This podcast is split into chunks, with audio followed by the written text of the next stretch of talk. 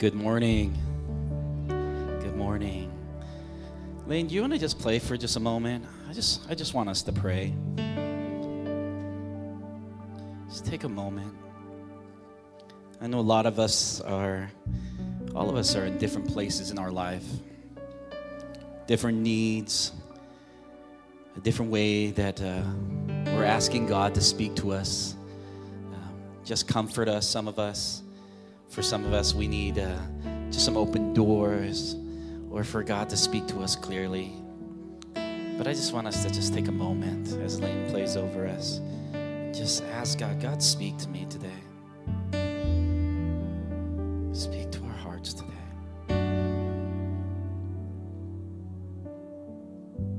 Reveal Jesus today. I know some people have come in here with heavy hearts, some people just joyful, some people are searching, some people are questioning their faith, God. Many of us, Lord, we come different ways into this place, Lord, into a church body. But I pray that you would speak to our hearts through your word, God, and that you would reveal Jesus, his love and his truth, Lord his grace and his truth. And bring peace to our souls today. That's what we pray. In Jesus' name we pray. And everyone said, Amen. Amen. Thank you for being here with us today. My name is John, and uh, I hope that someone got to welcome you. You got to eat some donuts or drink some coffee. Uh, and if you're new to faith, checking things out, I am so glad you are here as well. I want to always speak to you about Jesus because I believe that only Jesus changes our lives. It is, and that's what I'm going to speak to you about pretty much every week. pretty much every week. We're continuing this series. It's called Rooted. Say rooted. And it's a study and an experience. So we can do it uh, alone as a study, or we can do it together as an experience. There's people who are in groups doing this together. There's a, it's a practice of seven healthy rhythms uh, of your relationship with Jesus, what it means to follow and walk with Jesus.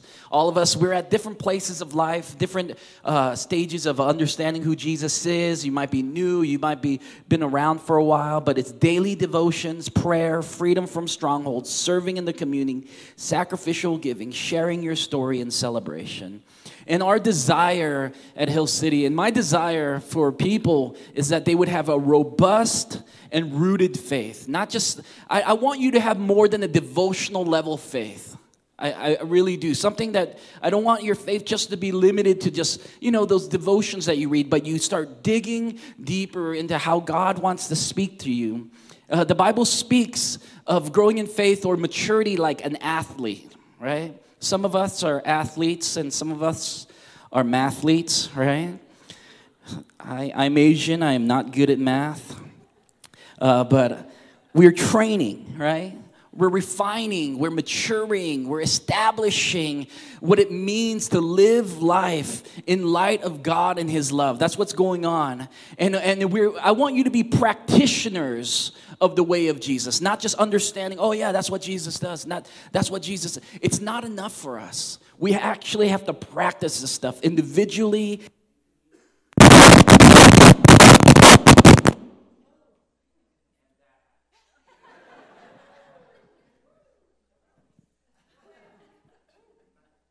Well,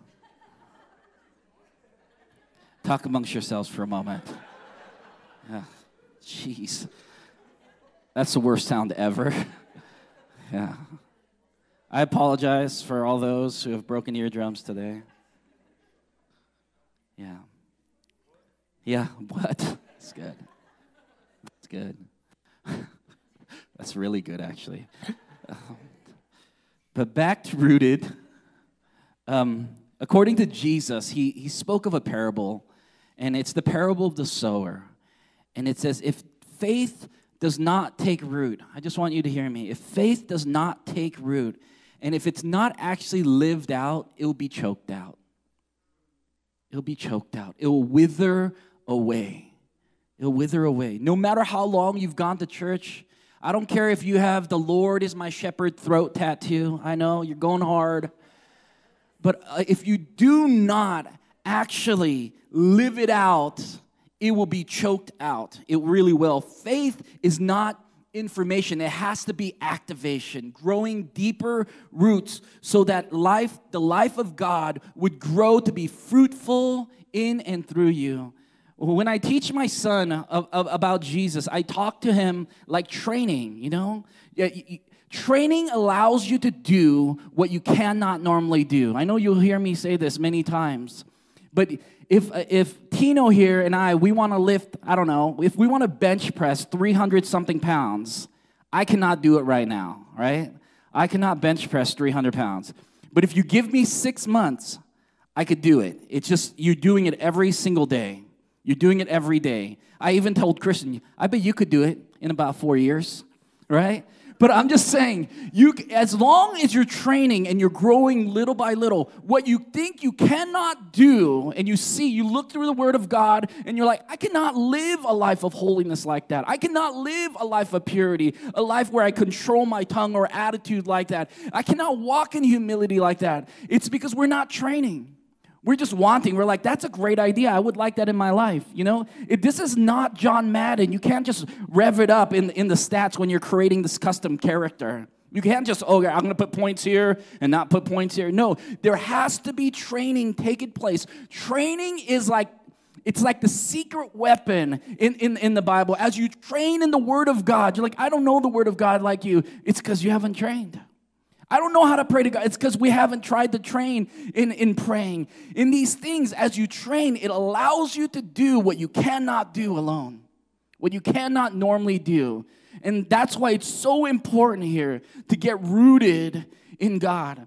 Because at the end of the day, that's how you grow, that's how you become fruitful. That's how marriage works, folks. You gotta train in marriage. You know, when I talk to young marrieds and and, and like right before they're gonna get married, they're like, we, it's gonna be so easy. I'm like, yeah. I'm like, okay. Like, it's, you know, we, we, we, we tell each other everything. I'm like, uh huh. Like, go on, go on. I'm like, I'll see you in a couple months, man. right? Because even though it goes easy for a while, then life begins to happen.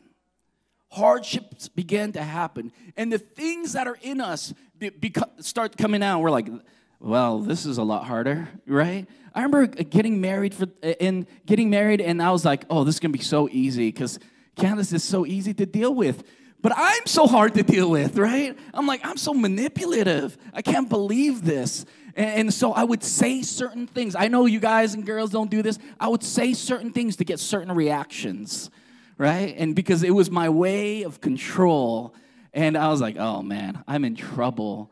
I can either deal with this now or I can pretend like, like I'm all good, right? But we're all, just like marriage is growing, it, it, it's in, it takes training. It takes training. So if you have your Bibles, please go to Ephesians 6. All right, I love it. Last week, Hannah spoke about suffering, and this week, we're continuing with the message We have an enemy spiritual warfare.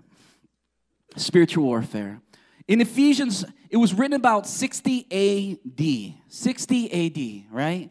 And, and the apostle Paul, or a, the Paul of Tarsus, or Saul of Tarsus, which he was known, Uh, and, and there's so many historians that write about him and speak about Saul of Tarsus. He's writing to the church of Ephesus right here.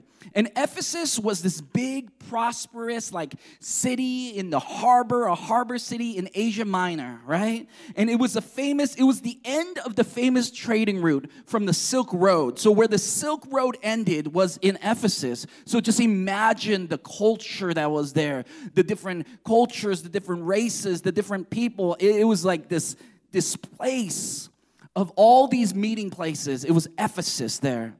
And at the center of Ephesus was the temple of Artemis.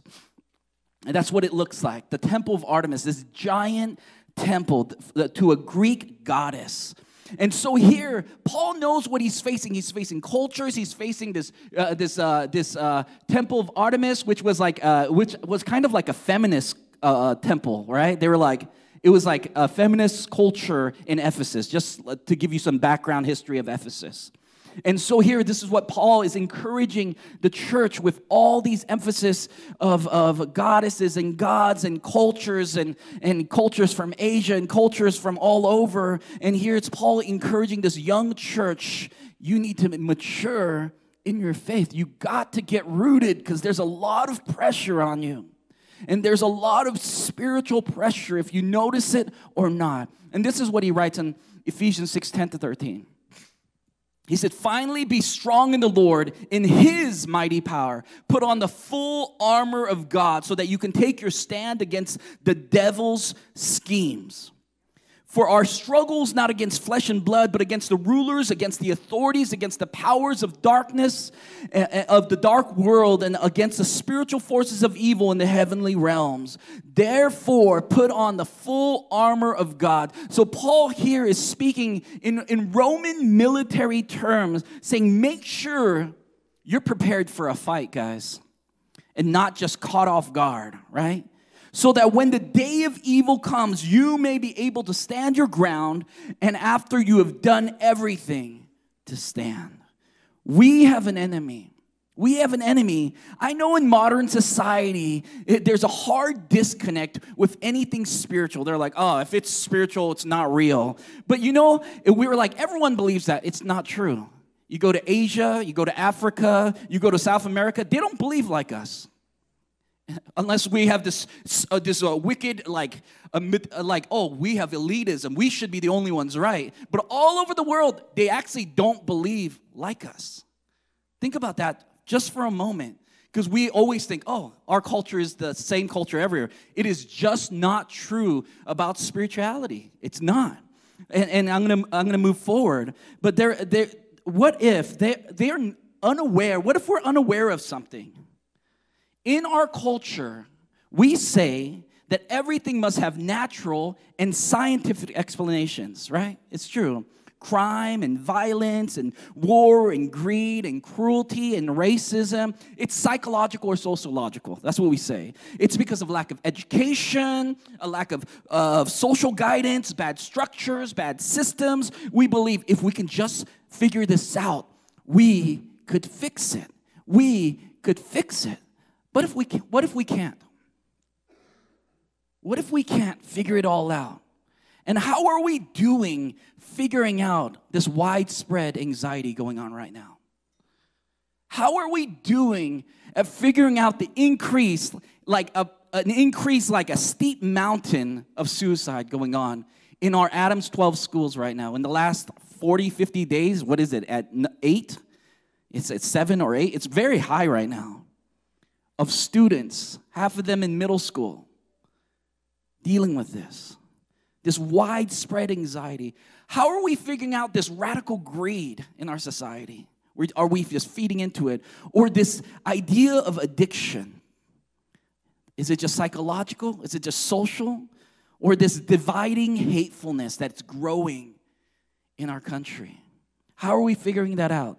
There's this professor in Columbia University named Andrew Delbanco, and he wrote this book, and he's a secular dude, but he wrote this book. Uh, uh, I think it's called Disappearing Satan or something like that. And he's this professor, and he's just, this is what he wrote The gulf has opened up in our culture between the visibility of evil and the lack, the lack of intellectual resources to deal with them.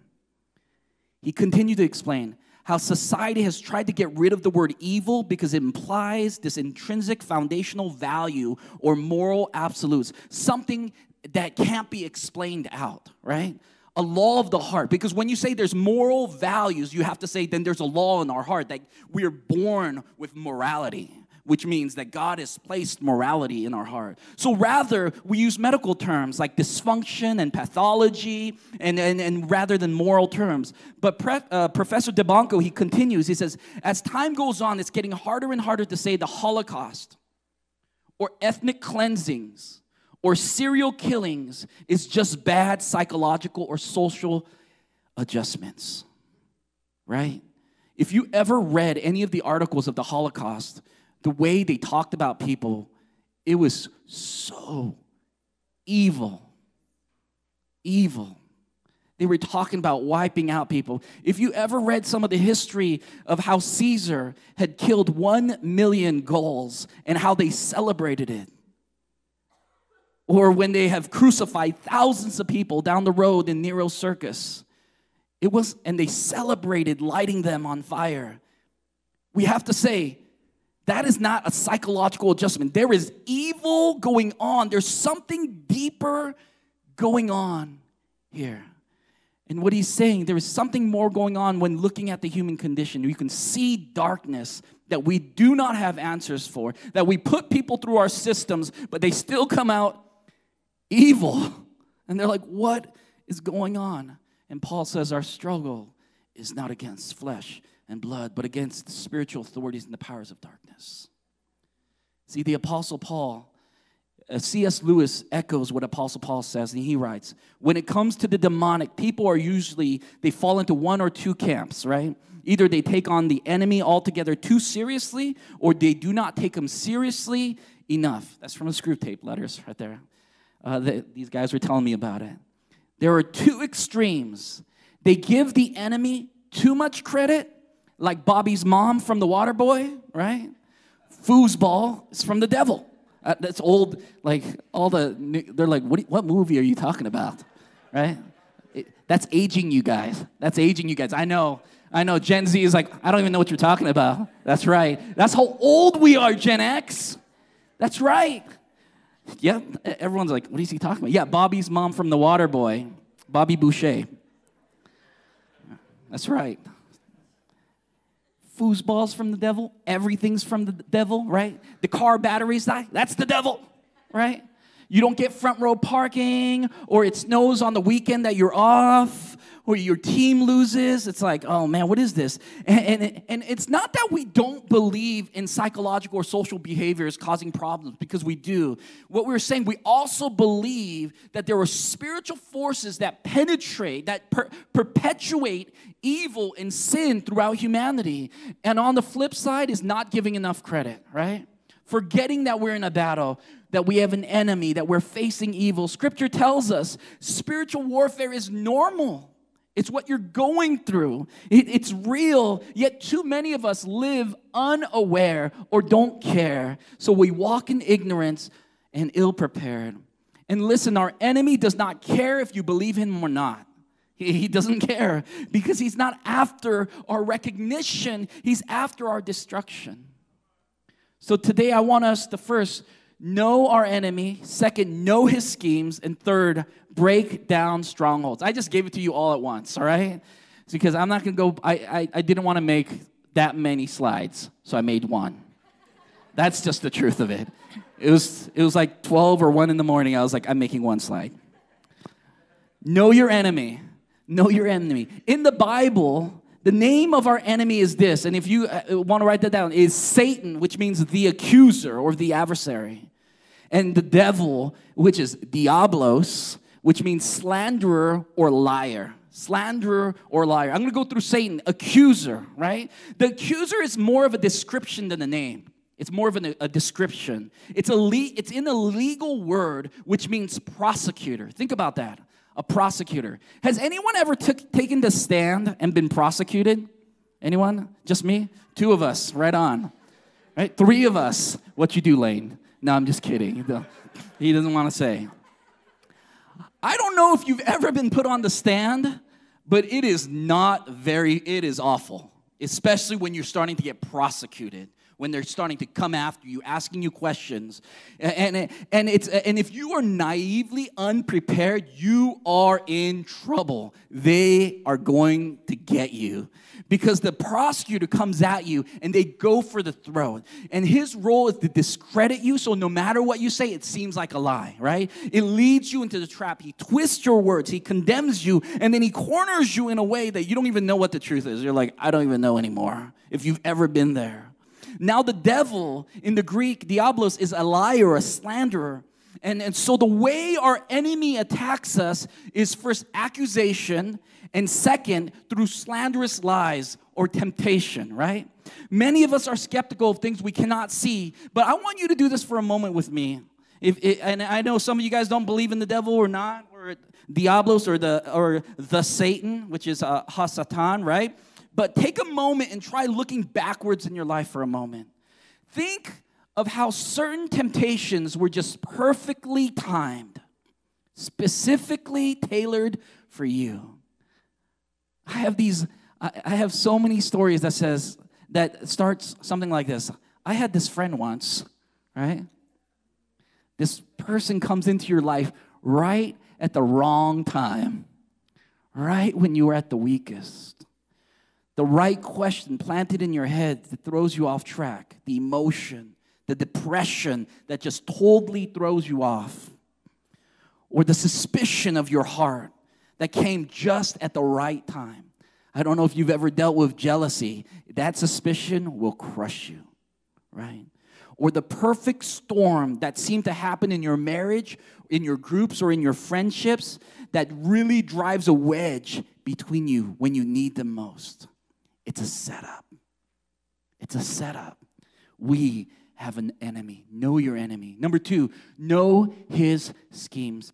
1 Peter 5 8 says, Be alert and be sober minded. Your enemy, the devil, prowls around like a roaring lion looking for someone to devour. He's a proud, he's a lion. He's looking for someone to devour like a cat. If you've ever watched a cat, I told you cats are evil, right? If you ever watch a cat, if you're not paying attention, right? They they they they know, they know how to attack. They're lurking. You can watch them lurking. And so just imagine we have an enemy lurking and when you feel sad or isolated, when you feel weak or suffering, that's when he attacks you. When you're feeling all emotional because you're single and it's still Valentine's Day, right? And like, geez, right? You feel this, right? And and and then and or you have uh, your boyfriend it's like oh that's all made up. I'm never going to take you out on that day. Whoever wherever you are right? Whoever you are there is a line that attacks your emotions. In the garden of eden adam and eve right when they weren't paying attention when things were good here comes the enemy and he doesn't attack head on but flanks them with an idea. Say idea God. He, he, this is what Satan says to Adam and Eve. Did God really say that? Did God really say that? Did you know that you could be like God? That's what they told Adam and Eve. And Adam and Eve forgot they were already like God. They were made in the image of God. So they were using these half truths to come at them. What is God trying to hold back from you? What is He trying to hold back from you? Little ideas and thoughts, causing suspicion and mistrust and half truths, pushing us a little further. The devil cannot make you a good or bad person, but the devil makes a flawed person worse. He takes your weakness and he presses it. He pushes it. Ephesians 4 26, 27 says, Be angry and do not sin. Do not let the sun set upon your anger, and do not give a, the devil a foothold, a trap, so he plays into your bitterness by, by keeping you angry, right? And, and the anger turns to bitterness, and it's where, what you've already been dealing with. And then they play on your thoughts. Did you see how she treated you? You start saying weird things to yourself. You ever talk to yourself in a very negative way, and you're like, where's this voice coming from? Did you see how she treated you? I, I, she deserves to be hated, right? Or then you're then you then say maybe I deserve to be hated. I can't trust that person. They don't love you. Don't they don't want you around here, right? And they isolate you with this idea in your mind, and you could be surrounded by people and feel so isolated because of the way we think in our minds. That's the setup. That's the setup. And and I want you to say temptation and accusation. This is so big, and, and I, I will close up very soon. Temptation and accusation, that's how the enemy attacks us. Temptation is this temptation works so that you have too high of a view of yourself. It's this pride, right? I can do this, I can control this, I can still do this, God's okay with me, He'll forgive me. It's this high view of yourself. And accusation works that you have too low of a view of yourself, it's condemnation. It's this weight that you cannot carry. Temptation works so that you have too low of a view of God's holiness. And accusation works that you have too low of a view of God's grace and God's love. For example, I, don't know if you've ever been through this a temptation of lust. Maybe it's an image you saw, or a feeling you had, or a brush of the arm, or the way he smiles at you. We have this feeling, right? And then our mind starts to wander and it begins to play out scenarios. Then it continues to grow. And if you let it, it leads into all sorts of darkness into pornography, into hookups, into adultery. And listen, right when you fall into sin, when you're being tempted, here comes the devil on the other side and says, he first tempts you into it like, it's okay, you could do it. And then right when you fall into it, I can't believe you did that.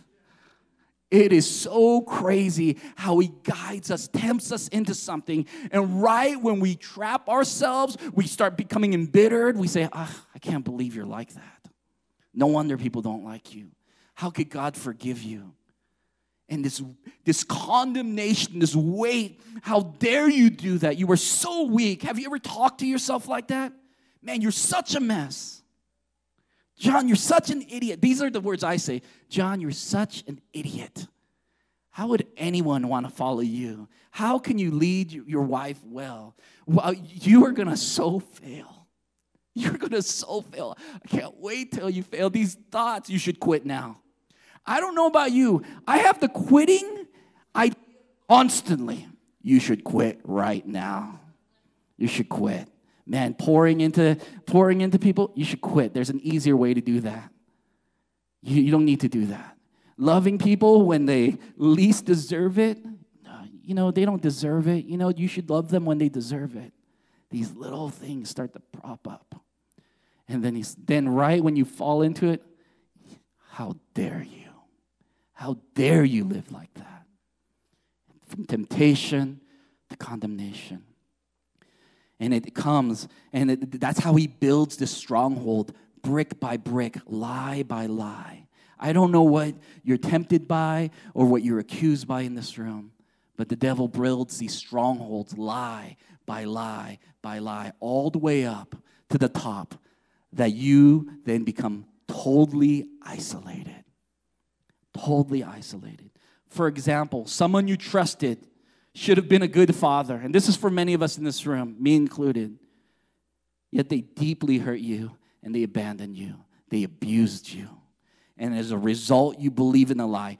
No one could be trusted.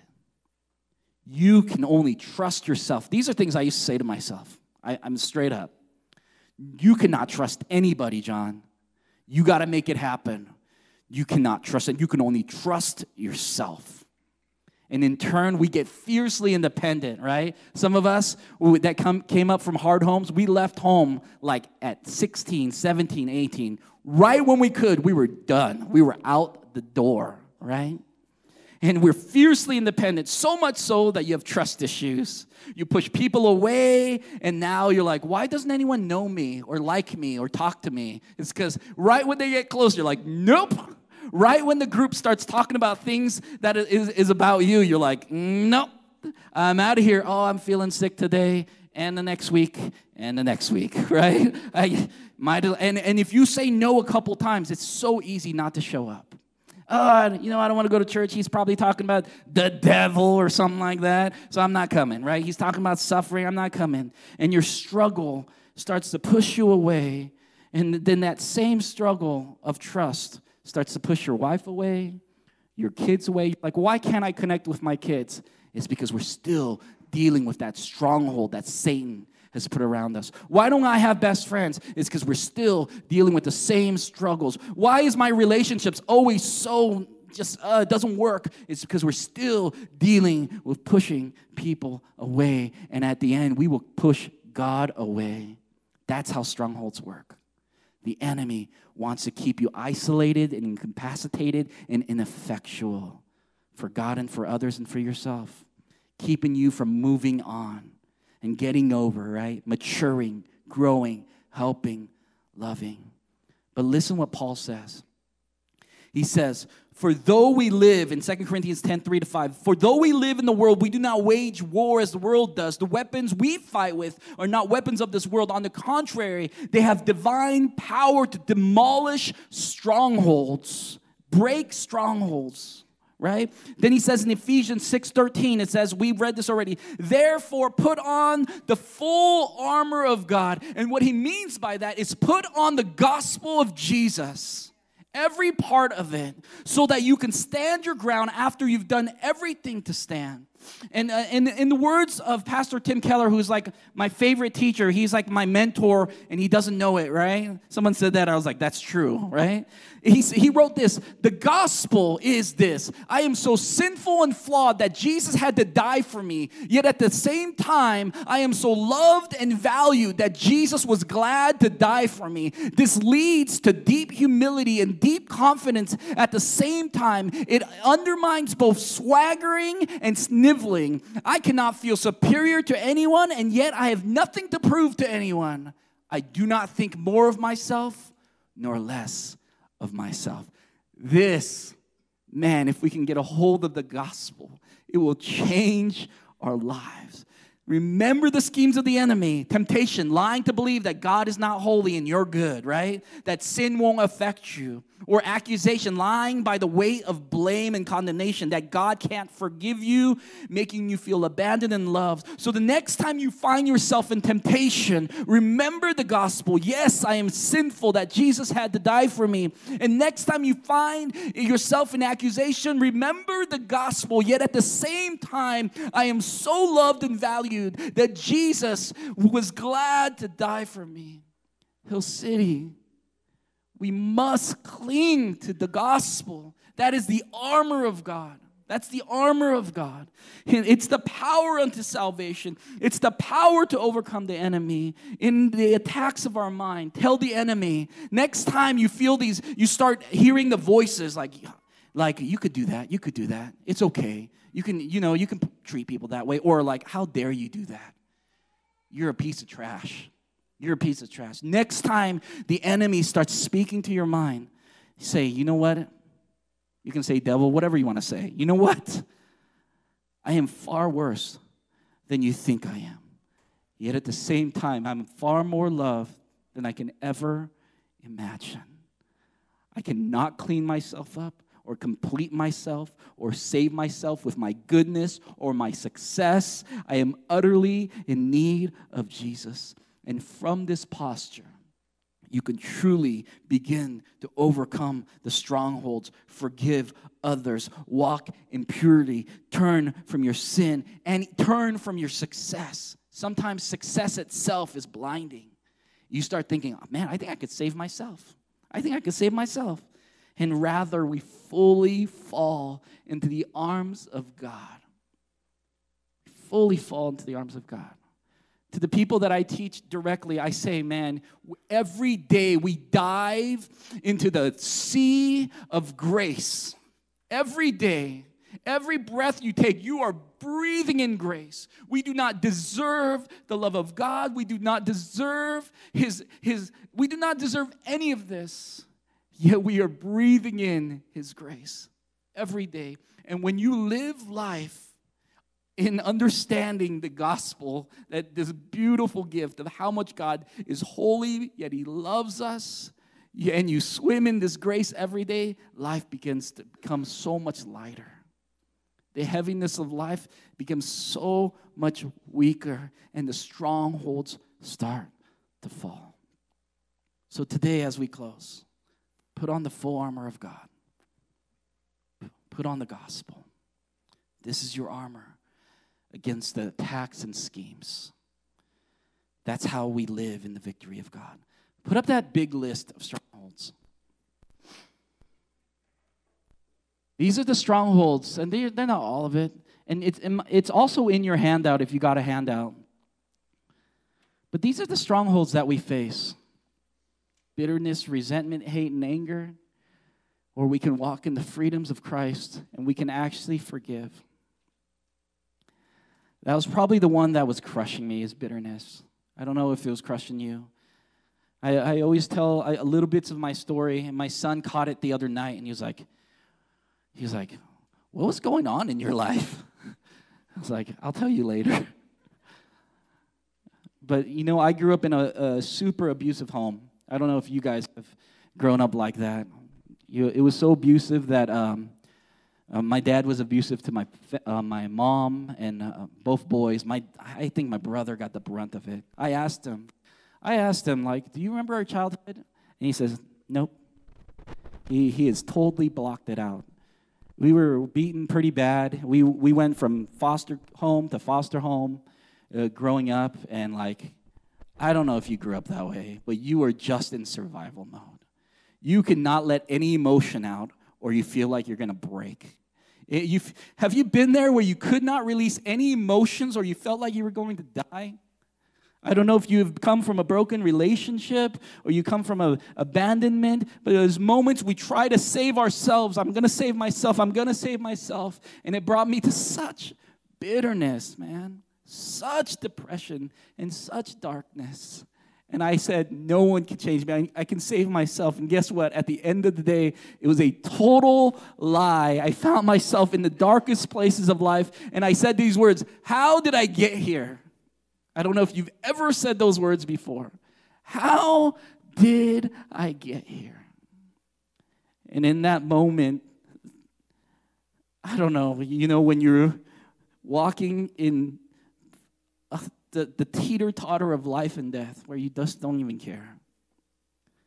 I got a call uh, from Pastor Bo. He was like, Hey, man, I know things are rough, but you want to live with me? I was, I was, living in Dallas at the time. I was like, What? Who is this guy? I've met him twice in my life. He said, You want to just like live with me? And I was like, That is so weird. I said, Thank you for the offer, but no, I'm okay. right? I was like, who is this guy who would call me, right? And then I got into a darker and darker place. And I was like, man, if I do not leave this place, I am going to prison or I am going to end it all. I was at that sort of place. And uh, there's so much to that story. But I ended up in Colorado from Dallas. I drove here in my white Dodge Ram, right? Sold all, the, all my stuff. I, I brought a futon though, because I didn't know if I would have bed or not. And I brought my clothes and I ended up here and I lived in this dude's basement, just straight up detoxing, just puking for weeks because my life had been such a mess for so long. And I just, just in these moments, we could let strongholds continue to build. But I ask you, just say one yes to God. You don't need to say, uh, you know, just say, God, if you're out there, like, just make one way, please. Because I can't, I've tried. I've tried to save myself. I can't. I can't. So take a moment. I want you to look up here. Where are you in the strongholds list? What do you need to break down? What do you need to let go? What has power over you? There is freedom in the gospel. Every one of those verses lead us right back to Jesus, where he says, You are so loved that I that you are so sinful that I died for you, but at the same time you are so loved by me that I will gladly die for you. I love you. I love you, John. I love you, Mo. I love you, Tino. That is what God is saying today. He is calling your name today. Let's take a moment of just prayer. What out there, what up there are you dealing with? Just take a moment.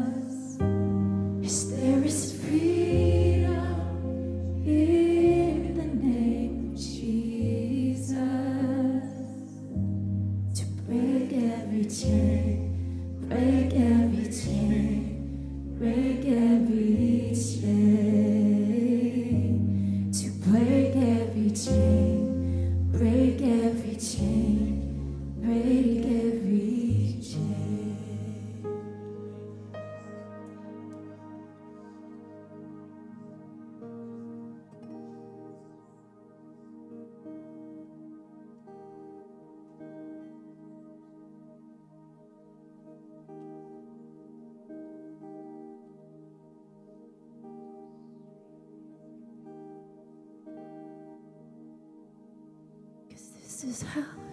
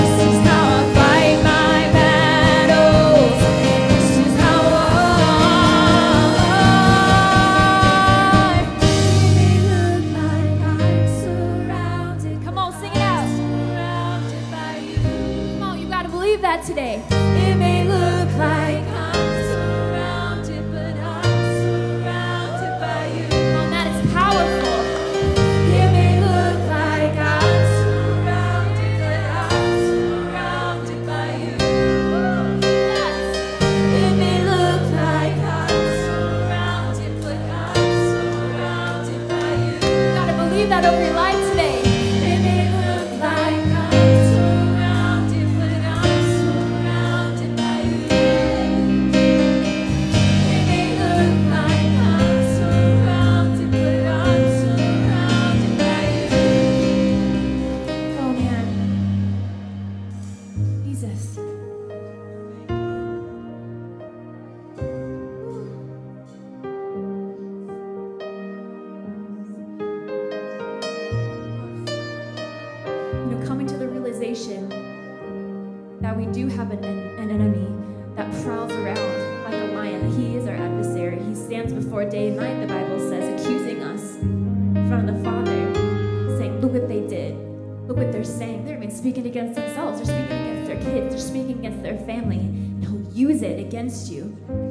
you know what?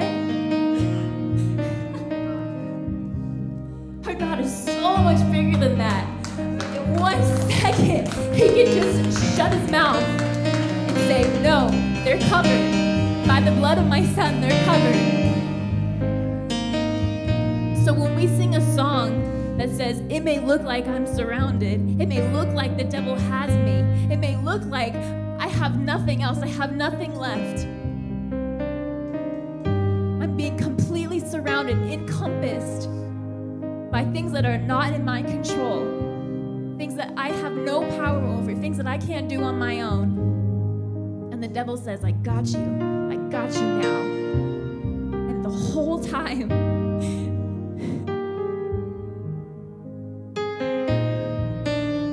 God has been there. He was already there.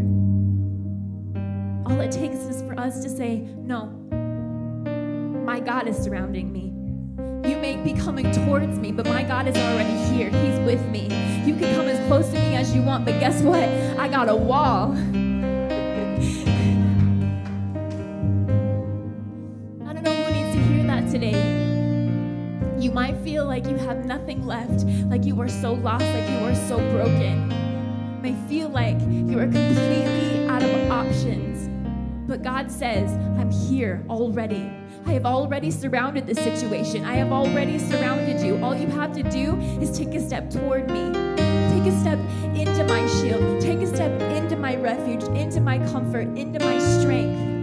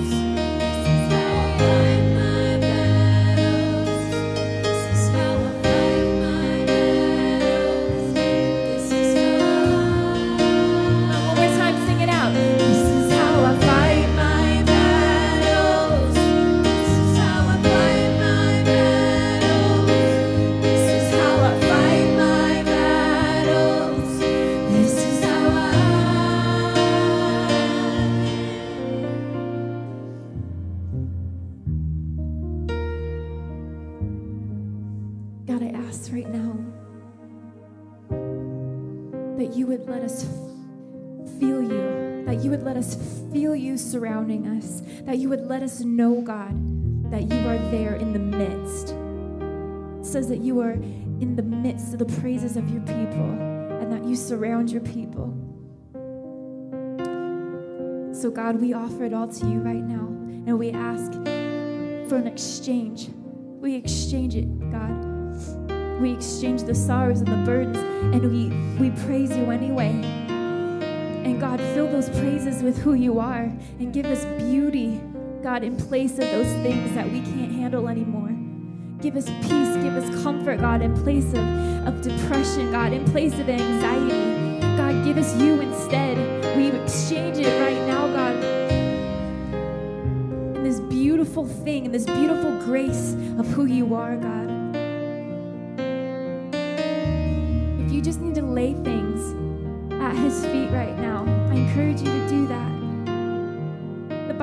That he gives beauty for ashes.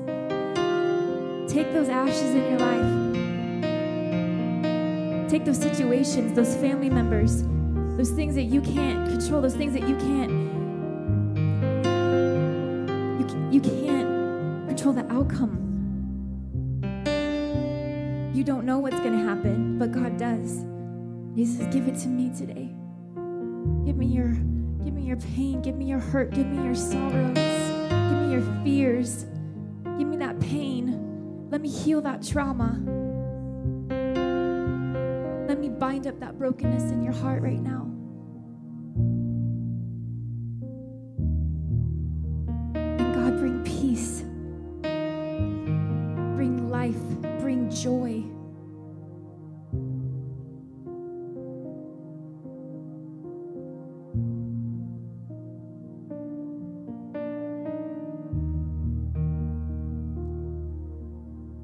He's working right now.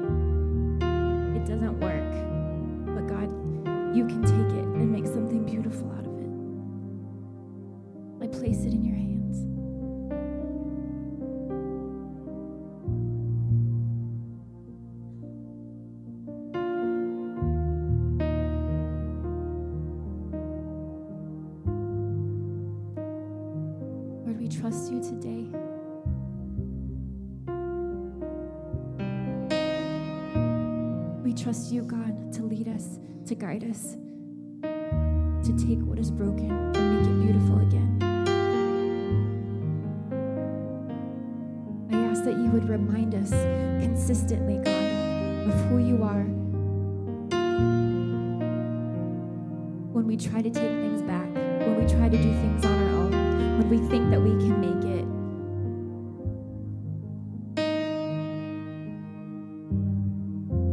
We pray and we ask now, God, that you would remind us how much we need you every single day. Just remind us. No, let me keep it. Let me have it.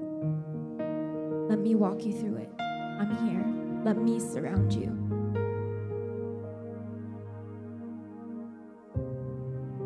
We thank you, God, for who you are and for what you've done. Thank you for your son. Thank you for the gift of Jesus. Thank you that we get to know you. Thank you that we get to have relationship with you. We honor you, Father. And we bless your name today. Be lifted high in this place today. In the name of Jesus, I pray.